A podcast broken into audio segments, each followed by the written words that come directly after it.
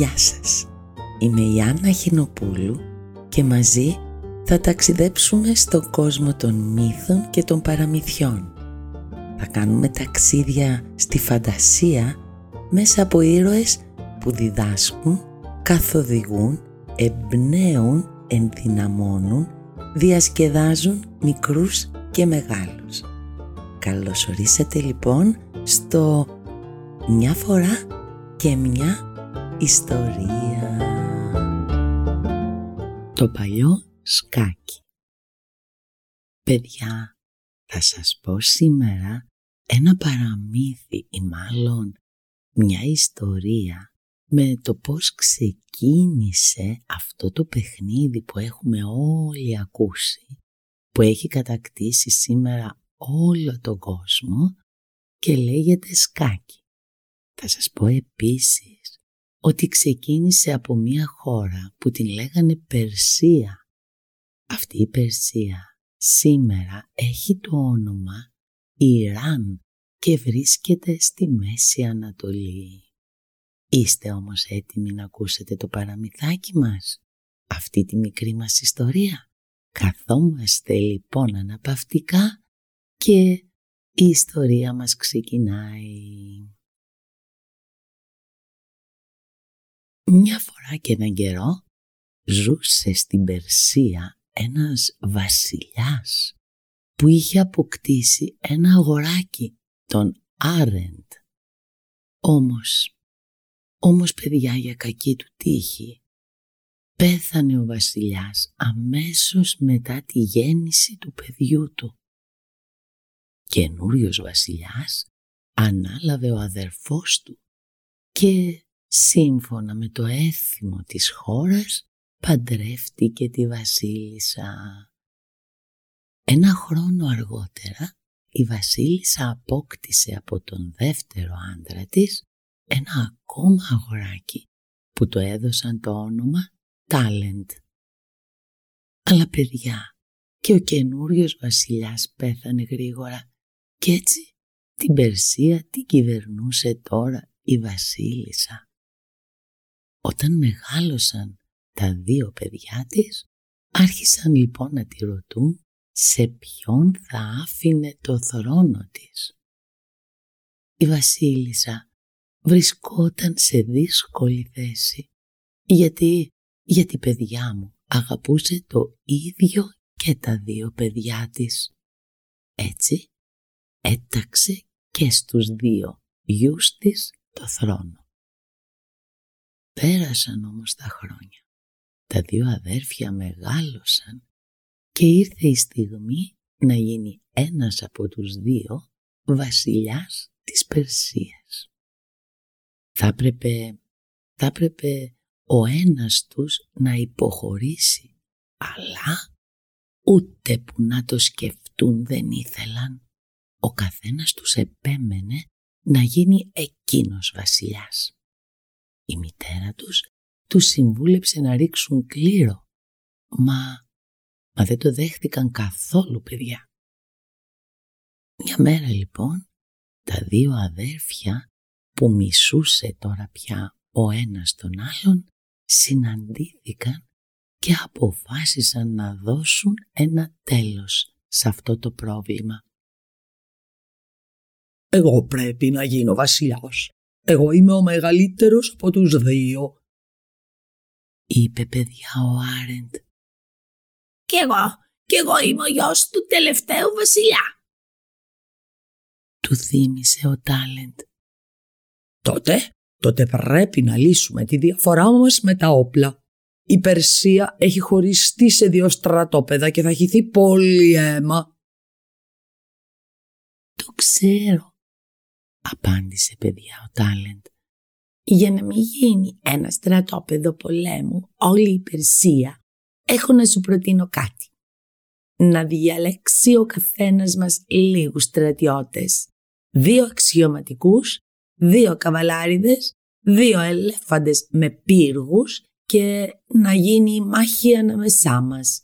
Με αυτόν τον τρόπο θα έχουμε λίγα θύματα και όποιος από μας νικήσει θα γίνει ο βασιλιάς της Περσίας. παιδιά δέχτηκε την πρόταση του αδελφού του ο Άρεντ. Την άλλη κιόλας μέρα σε μία παιδιάδα κοντά στο παλάτι συγκεντρώθηκαν οι δύο αντίπαλες ομάδες. Από ένα παράθυρο του παλατιού η βασίλισσα θα παρακολουθούσε τη μάχη με καρδιά που σπάραζε από πόνο γιατί, γιατί αγαπούσε το ίδιο και τα δύο παιδιά της και σε λίγο θα έπρεπε να κλάψει το ένα, θα το αποχωριζόταν για πάντα. Στη μικρή παιδιάδα παρατάχθηκαν οι δύο ομάδες. Μπροστά μπήκαν οι στρατιώτες.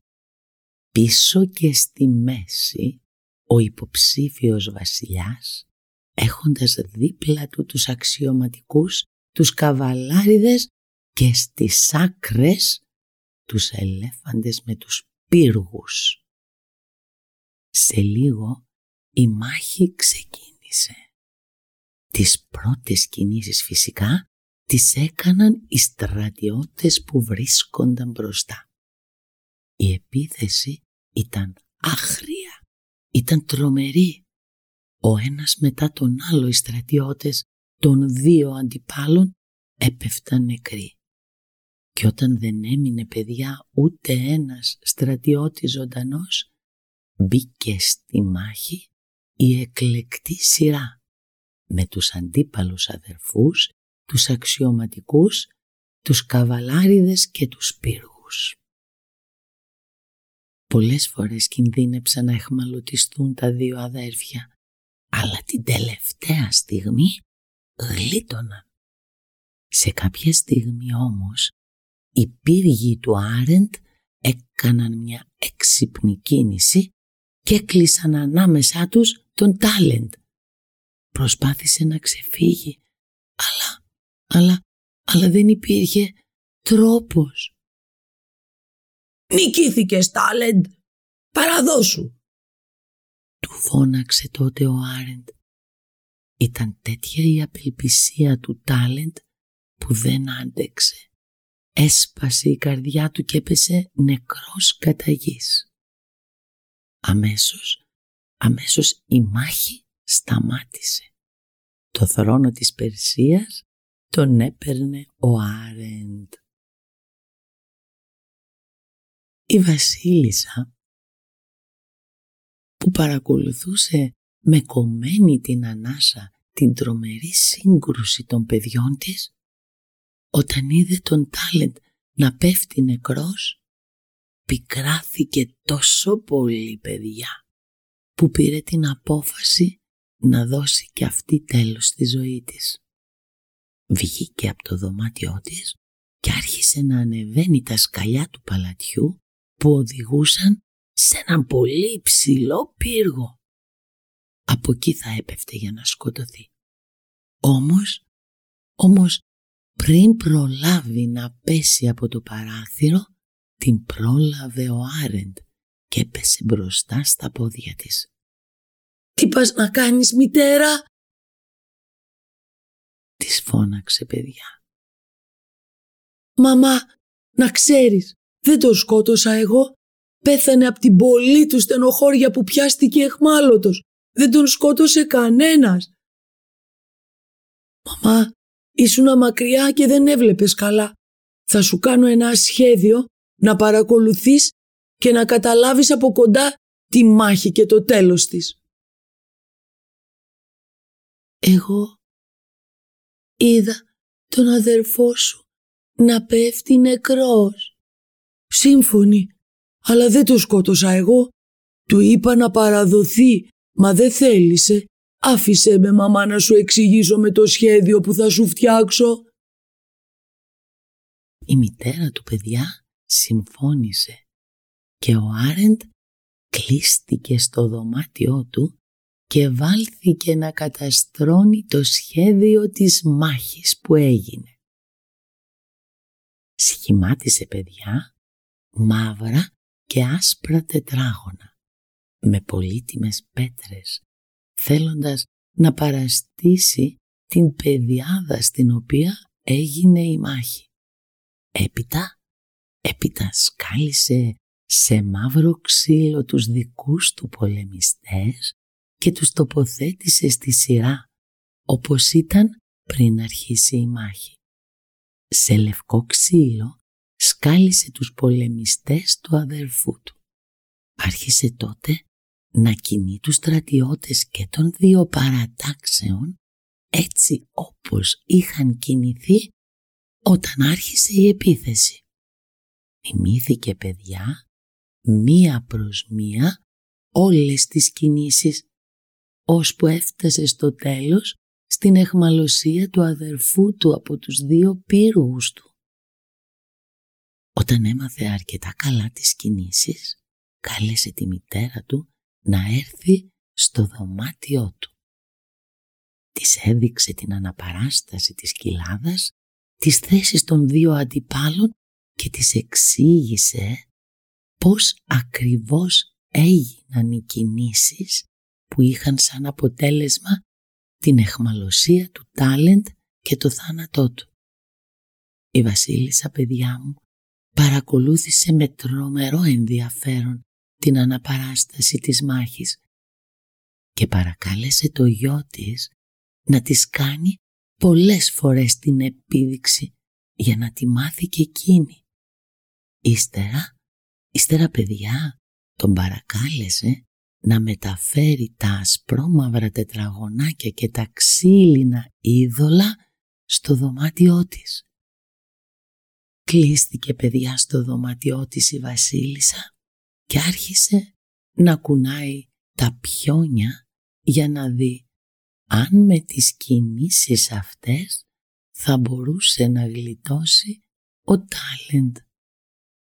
Έπαιζε, έπαιζε παιδιά μέρα και νύχτα. Συνέχεια το ψεύτικο παιχνίδι της μάχης και κάποια στιγμή από την πολλή κούραση και τον καημό για το θάνατο του γιού της έγειρε το κεφάλι της και ξεψύχησε πάνω στο τραπέζι με το πολεμικό παιχνίδι.